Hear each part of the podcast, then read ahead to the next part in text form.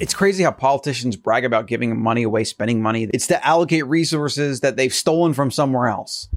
Here's Glenn Greenwald. Another $500 million today. February 26, Biden approves $350 million to aid Ukraine. March 16th, $800 million military aid. March 30th, $500 million in aid. April 12th, another $750 million more. And I think he's going to ask for more in a few days. This came from the president's Twitter with a post, how he was basically promoting that he's giving Ukraine money. They're proud of this stuff. They're helping fight the evil Putin, and we're going to help Ukraine. So really what this is about inflation. That's the core thing this is about. That's why I'm such a big Bitcoin proponent. It's why I bought Bitcoin when I came into some money in 2020, when they started printing ridiculous amounts of money. We're talking trillions of dollars added to help the economy. And I was like, damn, I had this cash here and they're literally eroding it away. What do I do? So Bitcoin, a little bit of gold and silver, obviously resources, food, water, etc. Have that as your ultimate insurance policy. But Bitcoin was the core way that I was going to combat inflation, to protect myself from inflation. Now, this is what inflation is. Inflation is when you have a set amount of something. Let's say there's a certain amount of US dollars in the world and they buy a certain amount of goods and services. The market is very effective at figuring this out, and your dollar buys a certain amount of things. And over time, inflation has been eroding that away. It's been 2 to 3% a year. Some years it's been more, etc. And then in 2020, they really hyper-accelerated it. Inflate means to make something bigger, create more of it. Now, what does that mean? Very simple supply and demand economics, scarcity. When you create more of something, the value of it goes down because there's more of it. When there's less of something, price goes up or the value goes up or the purchasing power goes up. These millions of dollars that the government just hands to another country just because they can, like no strings attached, not really any voting on it or anything. In fact, I don't even know how they get it. I don't even know how they're able to do this. It's just like a new paradigm of politics where they just give money away like that because they know they can just keep printing it. But they make this money out of thin air. They type it up on a computer screen, the Fed. They then give it to a bank or somewhere else. And that means there's now more dollars in circulation chasing the same goods and services. You inflated something, you created more of it. So therefore, because there's more of it, the purchasing power, the value of it, it's less scarce. The value of it goes down. Your purchasing power goes down. Now, a lot of people don't hold dollars because they have investments, and assets can protect you from inflation a little bit, depending on which assets, etc. But you do earn in dollars. That I know for sure, because if you're an American and you get paid for anything, whether you have investments that pay you money or whether you have a job or you do consulting, you're getting paid in dollars. So what that means is that when there's a officially reported 7.5%, 8.5, I think it was 8.5% inflation rate that they came out with for this month. It was 7% or something before, which means it's much higher because that's the number they're giving you. That means that you are now 8.5% poorer because your income buys 8% less things. It doesn't sound like a big deal. Like I tell you this, I even say it, it doesn't sound like it's enraging. But when you really understand economics, you get deep into the rabbit hole and you look at history, and you look at all the craziness going on, like the housing market, for example, people that are trying to buy homes that are getting priced out and outbid by other people, rich people, foreign investors that have money. That's asset inflation for you, right? That's one byproduct of this. You're seeing the destruction, the oppression, the slavery of humanity, and especially the middle and lower classes that rely on that income. And the only way to get out of the lower and middle classes is to have as much purchasing power as possible to buy assets, which are becoming more and more expensive because, again, asset inflation. Inflation doesn't just hit food, electricity, gas, etc. It hits everything, including assets. You're seeing a further widening of the rich to poor, which itself isn't necessarily a problem. I have some opinions on that. But when it's pricing people out of escaping middle and lower classes because they cannot even own the assets that get them there to do that, and most people aren't going to be entrepreneurs to start things from scratch, that's a real problem. That's the antithesis to what the American dream is, which is if you work hard and you invest and save and do all these things, then you can escape the middle class and reach financial freedom. But inflation is destroying that for quite literally millions. And that's not even to mention the billions around planet Earth that still trade in dollars, like the poor farmer in Africa or other countries like Zimbabwe and Venezuela that have hyperinflation. They still seek dollars. And every time the government makes more of it, even their dollars are devalued. So talk about somebody that's already poor and in dire straits getting stolen from. And they have no idea. They're just like going on with their lives. And then every year they're wondering, well, man, I get more dollars and I work harder and harder, but I don't really seem to be moving up in the world. This is the insidious, destructive, parasitic nature that is the US money printer, but it's also just government and the state. They just dole out money. They create it thin air. They use it to get political clout and favor so they can stay in power. And then all of humanity pays like pack mules, like beasts of burden. We carry their decisions on our backs, and our children will, and so on and so forth. And when you go deep enough into this so that you really understand it, Bitcoin is just the only solution there really is.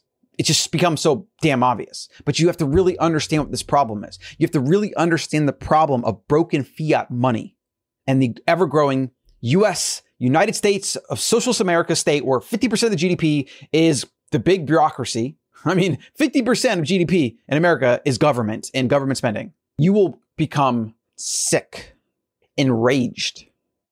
I hope you protect yourself. That's the most important thing. I hope you see through this phony bullshit when they try to throw their spending at you as if it's some good thing or there's the savior of Ukraine or the savior of the earth or savior of the American people. Call bullshit on it, because that's exactly what it is.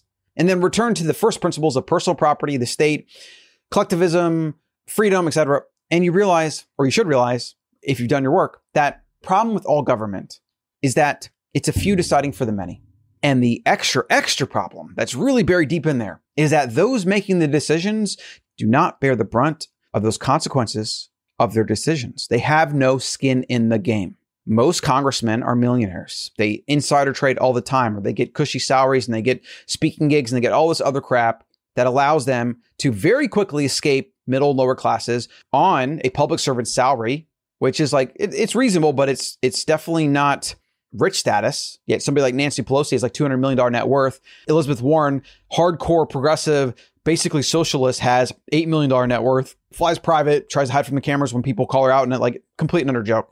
The problem with the state, the problem with all governments, is that there's no skin in the game for politicians. It creates crony capitalism, crony incentives, crony politics. And so what you have is the American empire today, which is crumbling. At least the old way it was. I hope we come out of this better with a more decentralized, more Constitution, Bill of Rights focused, free market focused, the way the founding fathers intended. I hope we come out of this peak centralization that has been going on for probably the past 50 years, basically. And we learn from these mistakes and we get some new, fresh, young blood into the government, or we create a completely new government. But I don't really see that happening anytime soon, or at least not happening without some major revolution.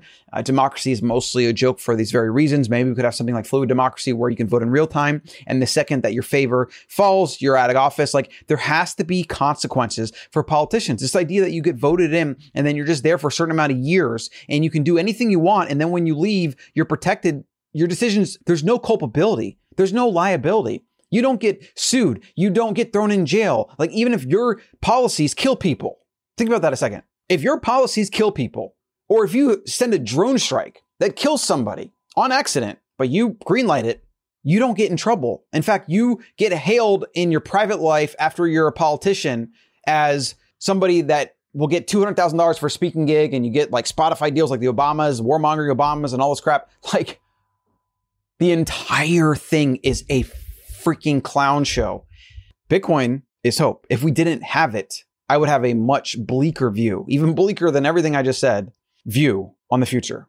But I'm actually optimistic about the future because I see the crumbling today of the American empire as paving the way for hopefully something new and better that's based on sound money, that's based on a Bitcoin standard, that's based on giving humans option, the sovereign individual thesis, basically, where governments, we already see this now with states, have to compete for citizens. And if they have really shitty policies, then those states will collapse. Just like any business with shitty policies, Disney, hey, Disney's paying the price. We see it. Even Netflix, go woke, go broke.